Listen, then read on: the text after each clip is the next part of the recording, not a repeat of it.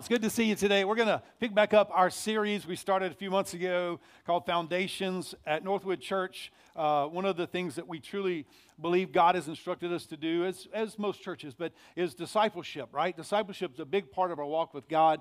And so uh, we need a foundation on which to build and grow as a disciple. What are those foundational things? And so often I find that people, they get saved, they go to church, and well, they, they miss out or gap out on some of the foundational elements of Christianity. And so when the enemy attacks, and he will attack, right? When he attacks, we have nothing to fall back on. We have no fo- solid foundation to grow on. So we've been kind of walking through some of the foundational elements of Christianity. And we're going to continue that today. Uh, a few weeks ago, the last time we talked about this, we shared about the church and uh, some of the the why of the church and why it exists and the purpose of the church. And that was part one. Today we're going to hit part two of the church. And so today we're going to dial into something um, a little more uh, practical, something we just did actually, just the hanging out time we just had together. But we're going to talk about fellowship today uh, the, the, the idea of fellowship, what it means, and why it's important. Um, this series that we're doing um, is part of our mission statement. We exist as a church to create Christ centered communities that help people to know God, grow in Christ, and go in the power of the Holy Spirit until Christ returns. And so, for us to be able to do these things, right? Discipleship, to be able to know God, to know Him experientially and as well as intellectually, to be able to grow in Christ and mature as the Bible instructs us to do and for us to be able to effectively go and, and have an apologetic in our pocket to where when we go, we sit with mama or we sit with cousin or we sit with that coworker classmate, that we've got there's something, some grit, right? Something to talk about that matters. Something that's not just Jesus loves you, although that's a good starter. But an apologetic. So if we're going to have this, uh, this uh, idea of, of knowing God, growing in Christ, and going in the power of the Holy Spirit, we, we've, we've got to be discipled. And so this series is an, an effort to do that. We're going to actually, uh, next year at this time, this same series that we preached through the spring, we're going to use it as a small group curriculum uh, for new people to the church. And so, you know, every time we gather, just in general in life, every time we gather, there's always a central focus. There's a reason we're there, right? Office party, maybe football game, uh, you know, get together for your class reunion. How many of y'all got together for your class reunion this year? It's that time of year. You know, there's a reason that we gather, a central focus. And when we gather with this central focus in mind, there's always an affection and affinity that grows for that experience. Maybe for that person, if you're meeting with a person, that group of people, if you're meeting with several people, or for a cause, if you're meeting for a cause. And each time we attend, we go back again, we go back again, maybe it's a football game, and we go each week. Our affection, our affinity towards that group of people, it grows. We witnessed it here in our community several times uh, in the last few years. You know, our girls' soccer team at Stone High School, I know there's other high schools represented, but won the state championship last year. And then again this year, went all the way and participated state championship. Carissa, Coach Chris is sitting right over here. Carissa, you saw it. You saw the, the, the uh, affinity, the affirmation that came from the community. People rallied. I came out to one of the playoff games, and the sidelines were packed, right? Now that's not normal in a season game, although you, you, know the crowds are there. But but you could see people each week the crowd grew. They're gonna they're gonna go to the state championship. We saw it with our football team, Nathan, uh, this past year. My goodness, the, the whole community. There were people driving from Forrest County to Stone County. There's some, some of our Forrest County folks in here. Boo. Uh, But, but people were coming from all around. The stadiums were packed, right? Because there was a cause and it grew. The affinity grew. People, man, people got signs in the yards, Tomcat for life, that never even went to Stone High School. it's affinity, right? There's a reason. And we gather to increase that affinity and affection. Its value is what it is. We're deciding to place value on something, whatever that something is. We're deciding to place value. It's a, well, it's a prioritizing. We chose not to do one thing to do this something that we're doing. It's a decision, a priority to add value. So today we're talking about the church, and the church is a place where we gather, gathering that centers around Jesus. That is our common central focus is Jesus, the life-giving message of Jesus Christ. Uh, we believe that creating Christ-centered communities that's why it's in our vision statement. It reminds us why we gather. Why do we do this? We don't do it for the show. Although I love the worship, I love, I love the different elements, I love the people and the experience. We are doing this for Jesus. We're doing this because we all love God and we believe that it is His command for us to gather like this. Forsake not the assembling of yourselves as the saints, right? Jesus instructs us to gather. When we gather, our affection and affinity for each other, for the cause of Christ, for the bigger church, it grows. It grows. Our affection and affinity for Jesus grows as we gather. It's important. Every week, each one of you, as Christians, each Christian, is faced with making the decision Am I going to gather with the body? Every Sunday. And, and for some of you, it's a no brainer, right? It's who you are, it's what you do. You, you're, you've been doing this for a while. Your affection, your affinity is, you're locked in. You're all in. Others of you, and I get it, I'm not knocking you, but others of you, it's a decision you have to make on Sunday mornings. You know, do, do I gather or not? When you do make that decision, and you did today, you're deciding to add value to this cause of Christ. You're adding value to the body of Christ you say it, your decision is that I believe this is what God wants me to do. It connects you with the body of Christ, their greater cause. You decided to go to church today. Congratulations. Give yourself a hand of applause. Come on, just, yes. Isn't that awkward? It's kind of awkward. But, but we should. We should applaud ourselves. We've done it. Growing in affection and affinity towards one another can be summed up in the word fellowship. Fellowship, an old school word from the Bible. Fellowship is one of the four things mentioned in Acts chapter 2, verse 42. It says, They devoted themselves to the apostles' teaching, number one, that's the Bible, and to fellowship, what we're going to talk about today, and to breaking of bread. We talked about this a few weeks ago in this series, communion, and to prayer. And to prayer. And we've talked about that in this series already as well. Those are the four things the early church did. This is the church, right, right, brand new church. Jesus was resurrected. The Holy Spirit came on the day of Pentecost. The church was born.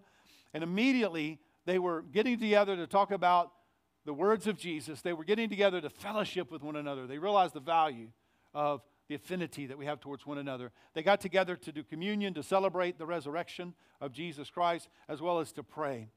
These four things are what the church does when it gathers. There should be what the church does. These four things are what we endeavor as a church to do when we gather. We do these things often. Today we're going to talk about fellowship. The word fellowship in Acts 2:42 is the word koinonia, which means partnership, participation, or sharing something in common, common unity. It's called koinonia, fellowship. Fellowship is not a casual relationship, but a spiritual bond that is rooted in the love of Christ and sustained by the power of the Holy Spirit. It's a little bit more than just hanging out. We've said this many times over the years. You know, this, this isn't just a club, this isn't just a hangout or a social gathering. This is a spiritual experience that we get to be a part of each week when we come together. And it's not just in this room, of course, but this is the main way we gather. This is a spiritual experience. The Holy Spirit of God, God Himself, is here in the midst of this gathering, and He's knitting us together. I, I, I got to buzz around the room. I made the whole lap during the 10 minute countdown, and I was watching to see people connect. I was listening. The buzz level was high in the room, right? The, the chatter was high in the room. People were gathering. I don't know if the questions helped you or not, but, but or if you even needed them. But, but you could hear people were, were connecting. They were talking. Sometimes we, we connect with those that we're familiar with, but today we were connecting with others because we were forced into it. But, but we were connecting with others, and, and the Holy Spirit of God was in the room, moving in the midst of the connection. That was a holy moment because we're the church. We're the church. We're God's idea. He brought us here today, He brought us together. It's a spiritual experience. We get a good idea of what fellowship looks like as we continue in the chapter 2 of Acts. In verse 44, it says, And all who believed were together. They were together and had all things in common. And they were selling their possessions and belongings and distributing the proceeds to all as, they, as any had need. Now, culturally and, and contextually, you, if you know what's going on here, the early church was under persecution and it were hard times. There were hard times around them. And there were a lot of people who didn't have um, the amenities that others had. And they were literally, literally saying, I'm not gonna, I'm not, I'm not gonna let that happen in, in my day not on my watch. And people were literally selling their properties. They were giving it to the church or they were giving it to one another, helping one another out, feeding one another, making sure that everybody had plenty to eat, plenty of things to live in life. They were giving to one another as any had need. And day by day, attending the temple together, breaking bread in their homes, they received their food with glad and generous hearts, praising God and having favor with all the people. And the Lord, in the context of all this, and the Lord added to their number day by day those who were being saved. You had this excitement in the early church where people were gathering, again, a spiritual experience. They were gathering together, they were loving on one another, and they were uh, growing in their affinity towards one another. They were like, man, you know, what can we do to help you? And, oh, what can I do to help you? And serving one another. They were hearing the preaching. They were gathering in the temple. The temple was an open air temple. They would have gathered. It was huge. It was huge. And so they would have gathered maybe on the side. Uh, it, would not have been uncommon to gather at Solomon's portico, which kind of was a covering on the side. They would gather over there and hear one of the apostles teach the experiences that they had had, you know, what they had heard Jesus to say, and they would teach, and then they would pray for one another. They would break bread, and, and here it says they would meet uh, it says day by day, but you can imagine, I doubt they were meeting every day, although they, some of them might have been meeting every day because that was where they got their meal that day. But others maybe were meeting once a week, but they were meeting in homes. And so, hey, we're going to meet at Jeffrey and Morgan's house. And then some of y'all are going to meet over here at Philip and Nikki's house. And Brad and Nancy, y'all get a group and meet over there. And they were meeting together. They were gathering. They wanted to be together. They wanted to be together. There was a common bond between them. And it does remind me of even today's church, this church. We love one another, we love being together. Now, some people, especially in, in modern times, view what we read in the book of Acts, chapter 2, as prescriptive. In other words, what we see them doing, we should do it exactly like they did it. And if you're not doing it exactly like they did it in the book of Acts, then you're wrong. Over the years, and, and we're not alone in this, but we've, we've kind of used another word. We kind of view it as descriptive. The text describes what they did, and we use that as a pattern for us for what we do. But we, are not necessarily having to do it just like them. We're, we're not meeting in an open air temple under Solomon's, Solomon's portico necessarily. We've adapted to modern culture, but we're doing the same things. We're breaking bread together. If you were at Jones Park uh, a few weeks ago, as we gathered together, we broke some hamburger bread together, some literal bread. we, we, we ate together. Some of us, Philip had his trailer there smoking some chicken legs, and some of you got some of that. But we were eating together. It was a time of fellowship. And then we also, every month as a, as a church, we, we include the, the Lord's Supper, communion, as part of our service because Jesus told us to do it often, but also it's a reminder of what Christ did for us. And that is, in and of itself, breaking bread together. Those of you that meet in groups, uh, some of the groups that meet in homes, you have food and you break bread together. So we're doing some of the same things. Uh, we, we do, this is the temple version of what they did in the early church. They met in the temple. We're doing that today. The big church service on Sundays would be an example of that. We meet in the homes or we meet in small groups, sometimes in this room even, but we meet in small groups and we're able to grow in our affinity towards one another in those contexts. And then we distribute proceeds, and the way we do it is, you know, currently, is through our missions arm. You know, 10% of everything that's given, we, we just heard about giving today. 10% goes into our missions fund, and we're able to support local ministries. We're able to support uh, global church planting and everything in between. We're able to distribute the proceeds to help other people. We helped plant over a thousand churches in the last 10 years through our missions giving. That means there are a thousand churches out there that are meeting like this, gathering like this. And we had a little part to do in that because we're willing to invest in the vision of Christ to preach the gospel to the whole world. In an effort to align with Acts chapter 2, we aligned our values as a church to help us to focus on what really matters. We value people. We value hospitality. It's a biblical term, a biblical concept. We value community. We value stewardship. And we value health. These are all elements that we draw from Acts chapter 2 when you read through these scriptures. What did it look like in the early church? We want to do the same thing. And so our values, which our values shapes our culture, and our culture is what you feel when you walk into this place. The love you share with one another, it's, it's, it's the culture, the culture of our church.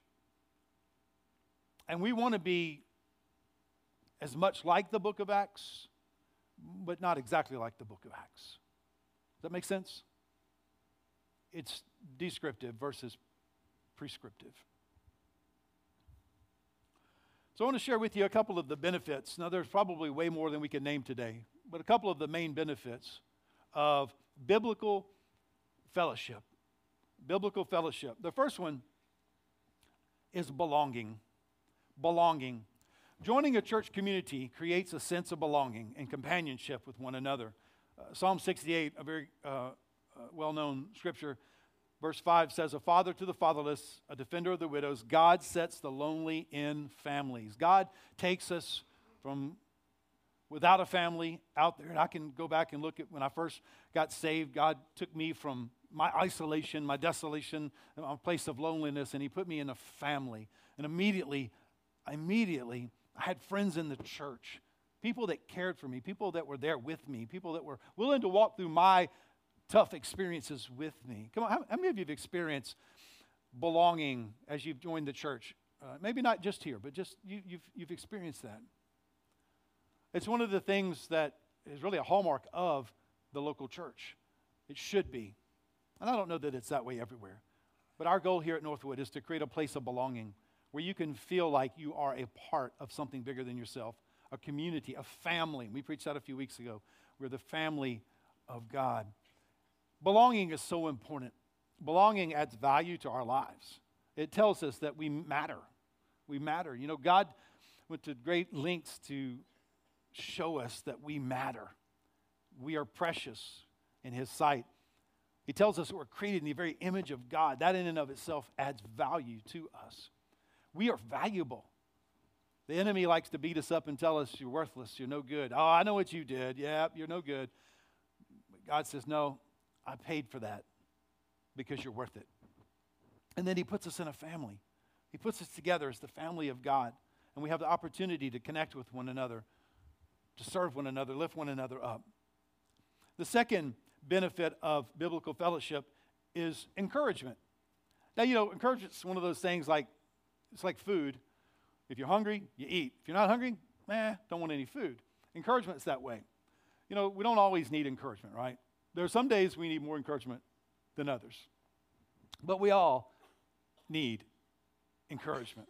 1 Thessalonians 5:11 says therefore encourage one another and build one another up just as you are doing. So as we grow in our affinity towards one another, as we connect in the local church, as we become part of the community and we feel a sense of belonging, there are certain things that biblically are prescribed to us that we should be doing for one another. And so, in our relationships with one another, um, one of the things that we can do, and you should do, and you can kind of put this in your pocket, but we should pray for one another. That's a no brainer, right? Doesn't, doesn't that make sense? We should pray for one another. But do you pray for other people? I encourage you to look for opportunities. There's always going to be one. Look for opportunities to pray for people. It's so easy, it's so easy to get busy in life with our jobs and our careers and school for some of you, uh, taking care of our homes, and of course, you know, raising our children and all that goes with that. It's so easy to forget there's anybody else in the world. It's so easy to just focus on me, me, me. But as we connect with the local church and we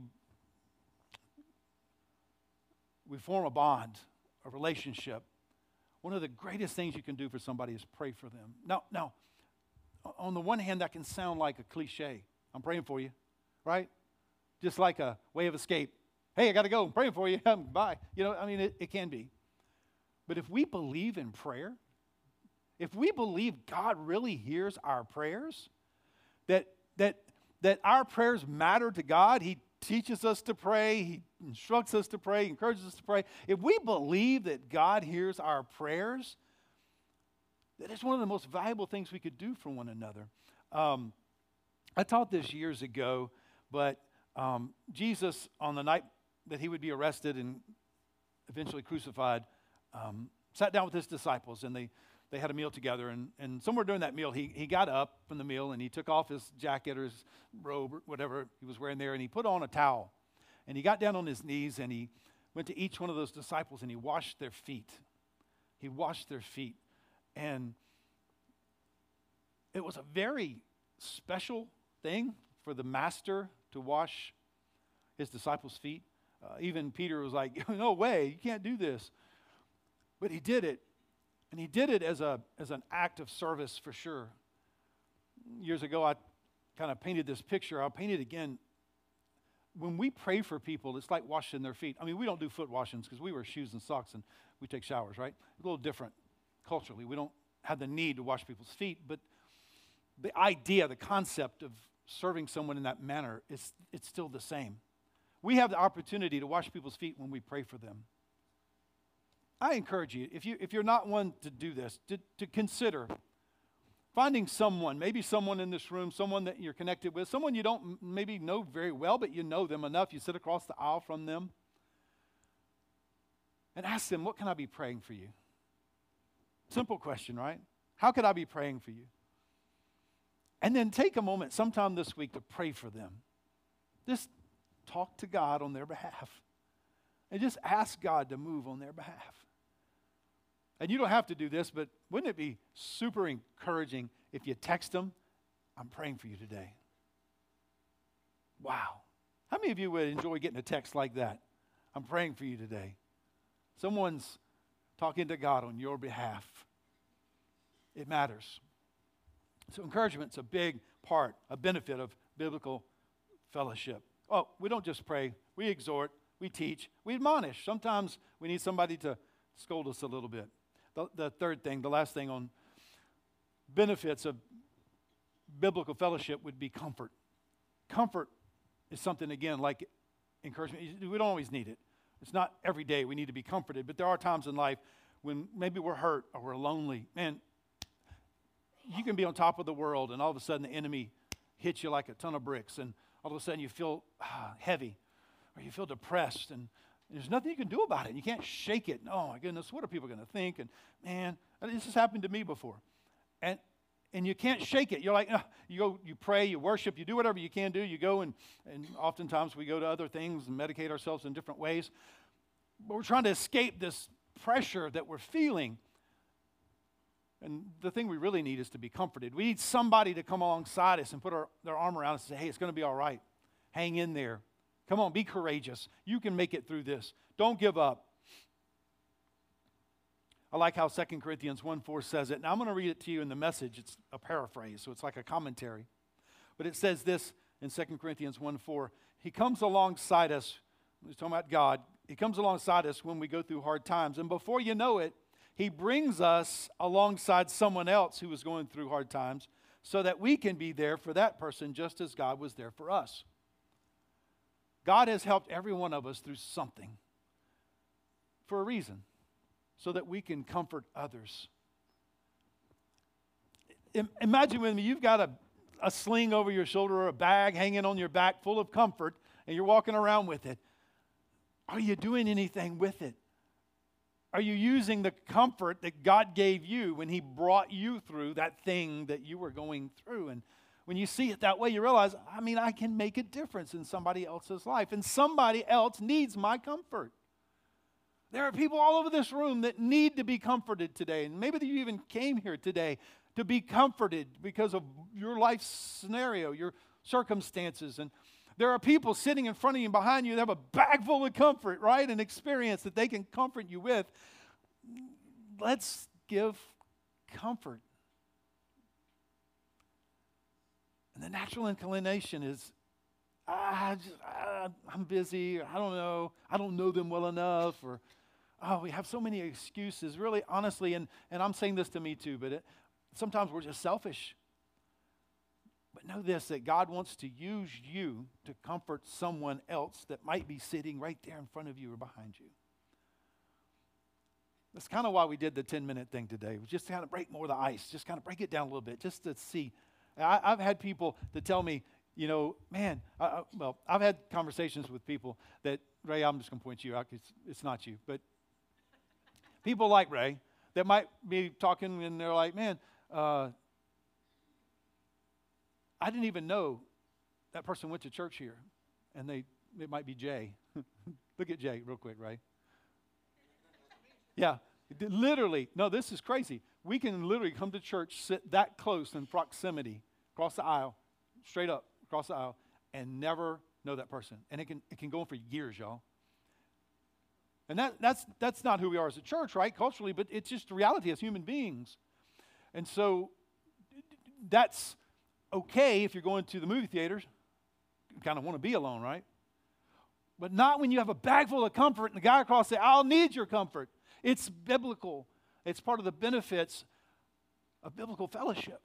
To be able to comfort one another, but we've got to know one another to comfort one another. And so, anyway, just a couple of things there. One more thing under comfort. And this is this is this is important. I, Every one of us in this room sins. We're all a sinner, right? Now we're saved by grace and we're in Christ, so the sin is covered by the righteousness of God. But some of you sinned yesterday. Some of you sinned last week. We, we, we, we still sin. We live a repentant lifestyle. We bring it under the blood, right? We come to Christ. I do it every Sunday. I can't preach unless I do it. I just have to go to God and say, God, would you wash me in the blood of Jesus? Come, come to the cross. I have to do that. I just, I got to feel, just me. But when we sin, and again, everybody does, when we sin, we feel shame and guilt. And comfort is to look at somebody who just sinned and said, I love you. God forgives you. It's acceptance. It's not accepting the sin, right? We know better. Come on. But it's saying, Jesus died for that sin. Now, let me contrast that with rejecting them because they sinned. You know, Philip, he sins, and everybody around him was like, Get back, he's a sinner. Everybody make way. Sinner in the house. You know, I mean, we don't do that literally, but that's what Philip feels like we're doing because he's the one in shame and guilt. Comfort, biblical comfort, it falls under the context of biblical fellowship, is when we come up to guys and, and or people and say, I love you. Christ forgave you. Let me walk through this reconciliation process, this healing process with you. It's, it's loving. Does that make sense? Do, do you hear what I'm saying? Now, I just, I just punched the enemy in the nose when I did that, y'all. Because some of you have been fighting this thing. He's been in your head telling you, you're no good, you're no good, you're no good, baby, you're no good. You're just a sinner. You're, you're, you're nasty. Nobody loves you. And that is not true. So you see again why comfort, that bag of comfort on your shoulder is so important because the person next to you or in front of you or behind you might be feeling condemned. And you have the opportunity to show them the love of God. Again, we're not accepting sin. We don't accept it in our own lives, right? Yet we're accepting the fact that Christ died for sin, and we're to love one another. So I want to show a quick video just to kind of illustrate some of the benefits. Let's show that video, Liv. My name is Sam, and I'm originally from Enterprise, Alabama. And uh, a little over two years ago, uh, God called me over here to Mississippi, and I've been at Northwood Church since then, and it's been an amazing couple years for me. I was raised in a Christian household. Parents were strong believers. On the way to school, we'd pray. Before dinner, we'd pray. Before bed. I was baptized at age 11 and really did believe in God, really knew God loved me and that I was meant to live for Him. As I grew uh, in my faith and just matured as a young man, you know, I started realizing more about who God was and how much He loved me and the nature of, of God. You know, I would go to church um, all the time with my family. I would have my spiritual high moments, but there were still bits and pieces of me that I was holding back, partly because of previous sins that I had done, um, current sins that I was still living in, and, and just felt um, like those were still just lingering on in my mind.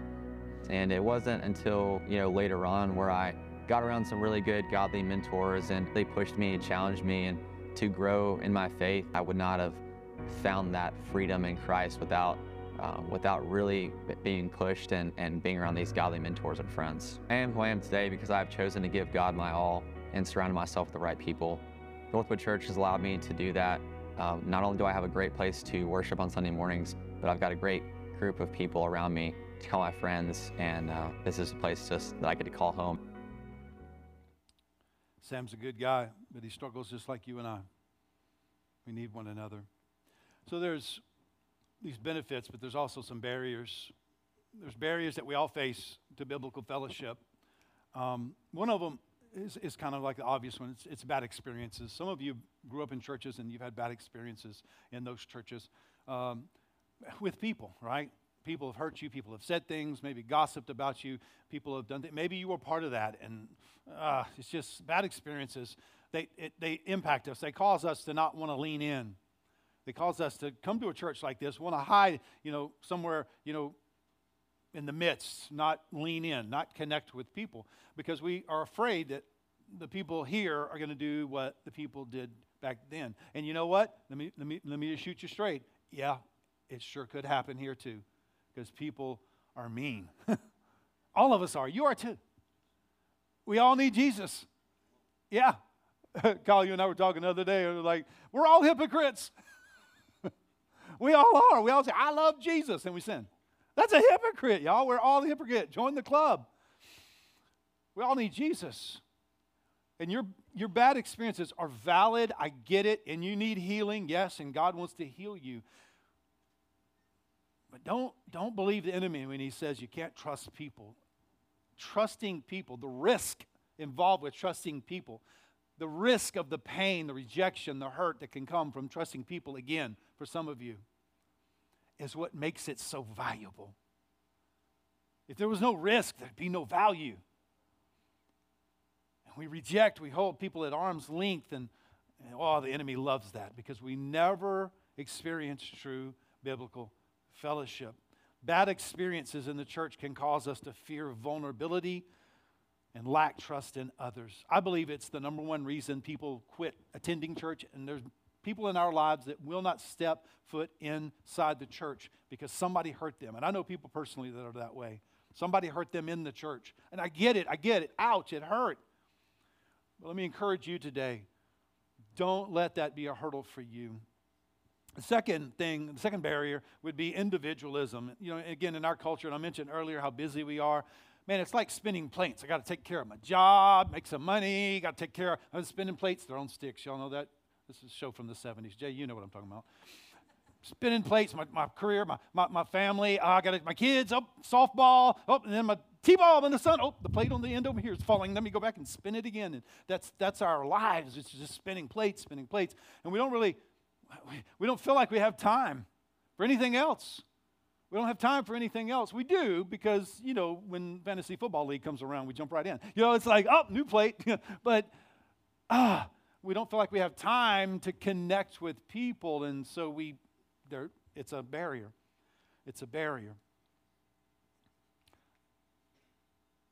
The third thing that is a barrier to entering in, leaning in to biblical fellowship is that we're spiritually unhealthy. And this is, this is very common, y'all. And it, and it may be your story, um, but because we've sinned, because we have the shame that came from that sin, and well, we, we, we live with a mask on. We live with a mask on. We, it's, it's, it's a form of deception, but we, we, we come to church and we put the mask on. You know, you walk through the door and, and, and, and everybody does this, but you know, how you doing? great. And you know in the back of your mind, you're not great. Life's a mess. Or you've sinned, you've screwed up. You're all jacked up. And you put on the mask though. Hey, it's a masquerade party. We're all wearing masks. Hey, I'm great. How are you? I'm great too. All right, we're all great. Everybody's great. Have a donut. but spiritually, we're unhealthy. Maybe you're trapped in a cycle of sin, or it seems like you are. And you're trying to get out and you can't get out. You feel like that hamster on the, the wheel. You're just running, running, running, running, getting tired of doing this. You've even started medicating, you've started drinking, you've started, you know, whatever pills or porn or whatever you've you've found to medicate you, to numb you from the reality of your misery, and you're, ah, I can't do this any longer, right? You, this is what we do. This is what we do. And we're spiritually, spiritually unhealthy. If we are actively pursuing a relation, if we are not actively pursuing a relationship with God, it can be difficult to connect with others who are. We're running into a lot of things. We're trying to numb ourselves. I get it. I've been there. I've been that guy. We're trying to escape the reality of our misery. But in that, we're not turning to God. We're not trusting God. We're not allowing God to comfort us, to meet us where we are, to heal us, to forgive us, to wash the shame away, the sin away. We're not taking advantage of a spiritual connection with the Holy Spirit. And if we're not doing that, it's very difficult to have a relationship with someone who is.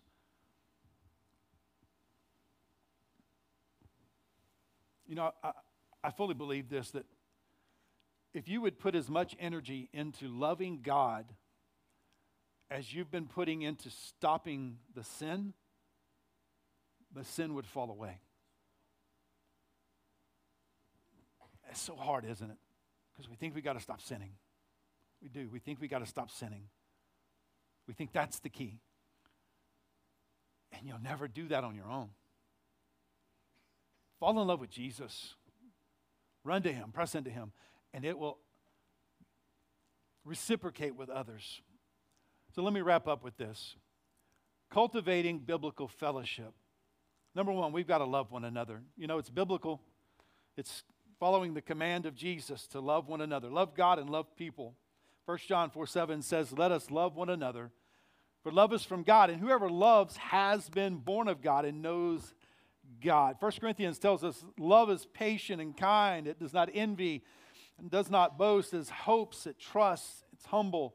Loving one another. Choose to love one another. Choose to love people even despite people. Some people are unlovable. I get it. Love them anyway. Make an effort to love somebody, to express the love of Christ. Every person in this room has the love of Christ in them, right? God loves you, He's, he's there with you, and you have the opportunity to give that love to somebody else who you have no idea. They may be really, really struggling. Number one, let's love one another. Number two, let's serve one another.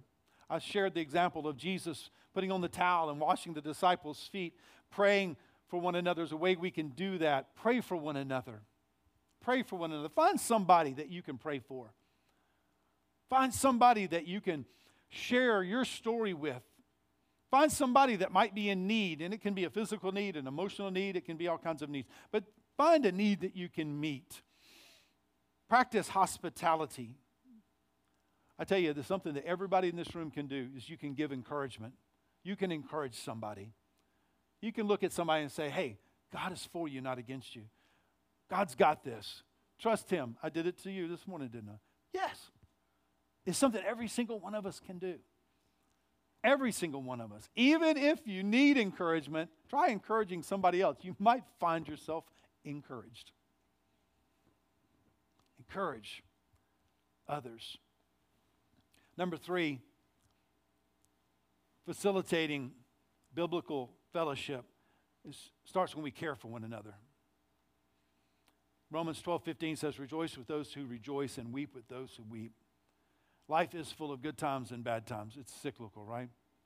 Sometimes we're on the top, sometimes we're on the bottom. look for opportunities to, to support one another. Look for opportunities to care for other people in your life. Now, let me take it outside the church and then I'll bring it right back in. Sometimes we we don't see anybody in the church because again we're all put on the mask. We're all like, "Hey, you doing good? Doing good? Everybody's good. Nobody to care for, right?" But there's people around us. There's people in our families. There's neighbors. There's classmates. There's people in the marketplace that we run into. Practice caring for people, encouraging people. Make it a make it a practice. Let it be what comes out of you when you're around people. And then when you're in the church, you're going to have the opportunity to encourage and care for others in the church. Lastly, the last thing is if we're going to truly facilitate biblical fellowship, we've got to, we must learn to forgive one another. Jesus gave us an example of forgiveness when he died on a cross. Gave his life for our sins, right? we're called to forgive. We're commanded to forgive one another. And maybe you don't have something against somebody in this room, but there's somebody in your life that you haven't forgiven. When you hold unforgiveness in your heart, it's real hard to do anything we've talked about today. Unforgiveness is like a cancer on the inside of us. It's like a tumor on the inside of us and it just it festers and it it becomes toxic we become toxic. And we have a hard time encouraging anybody else or comforting anybody else or serving anybody else or loving anybody else because we are toxic. Jesus goes so far as saying, if you can't forgive your brother, then God can't forgive you. Now that's heavy duty. That's, that's, that's as crazy as it gets right there. But he, he wants us to know he's serious about this. Because that unforgiveness on the inside, when it makes us toxic, then we begin to hurt people. Hurt people, hurt people. So I want to encourage you today if you, if you haven't forgiven someone in your life, to, to, to make way to forgive, to forgive others. Forgive that person. It could be your, could be your spouse, it could be your parent, it could be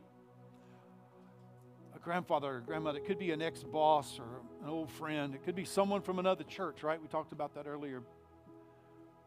Release that person. And maybe you're here today and you're like, there's no way, Pastor, you don't know what they did to me. I get it, it's tough. At minimum, pray today. Just pray today and say, God, would you at least give me the desire to forgive them? At least give me the desire to forgive them. He'll help you. He'll help you along the way. He'll encourage you. He'll bring you to a place where you can release that person, where they can, uh, where they can go on and live their life, and you can be healed of your toxicity, of your bitterness. And, and I will say this: this may surprise some of you, but the person you need to forgive, it may be yourself. It may be yourself. You may be holding a grudge against yourself for some of the regrets that you have, some of the disappointments that uh, you wish you'd never done. It's okay to forgive yourself. So it's okay to cancel the debt you're holding against yourself. You might find a freedom that comes with that, a release that comes with that, and allows you to experience God's love, to give God's love, to serve others, to be an encourager, to be a comforter, to be healed with healthy people, healed people, heal others. We bring the love of Christ to others. We make a difference in other people's lives. There is a lot to be said about biblical fellowship. It was God's idea. He wants us to be family, He wants us to be the body of Christ. Encourages one another and lifts one another up. But it's a decision that we make. Are you willing today to love people despite them? Are you willing today to give comfort to others? Are you willing today to forgive? Let's pray.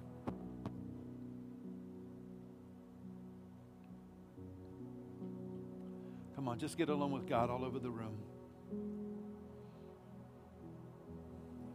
Heavenly Father, We need you right now. We need you. Help us. Help us to surrender. Help us to let go. Help us to lean in.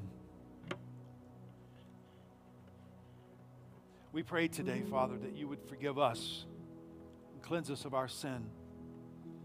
We pray today, God, that you would help us to forgive others. Those people in our lives that have hurt us, Father, today we choose to forgive them. Come on, all over the room. Somebody, you're holding on, and just right now, just say, Father, I forgive them. I forgive them for what they did to me. Those that are holding on to that unforgiveness right now, say, Father, I forgive myself for the things I've done.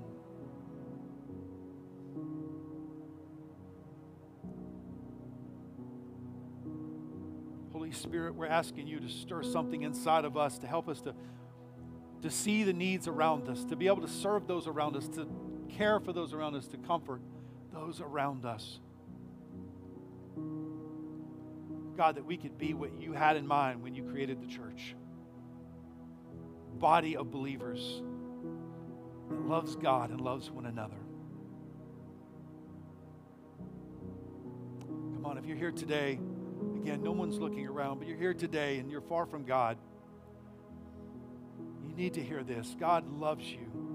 The Bible says that you were born a sinner and God wasn't happy with that, so he sent his son Jesus to die on a cross to pay the debt for your sins.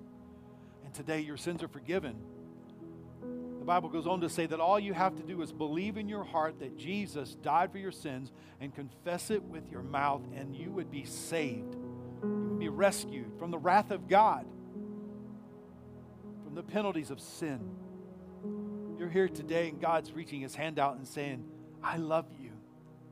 Will you say yes? Come on, if that's you, all over the room, nobody's looking around. But pray something like this. Just let's pray a prayer together, a prayer of faith together. If that's you, just say, Father in heaven, please forgive me for my sins. I turn from them today, and I ask you to save me. Come live inside of me. Teach me to know you. Teach me to love you. Just tell him this say, God, I give you all of me today.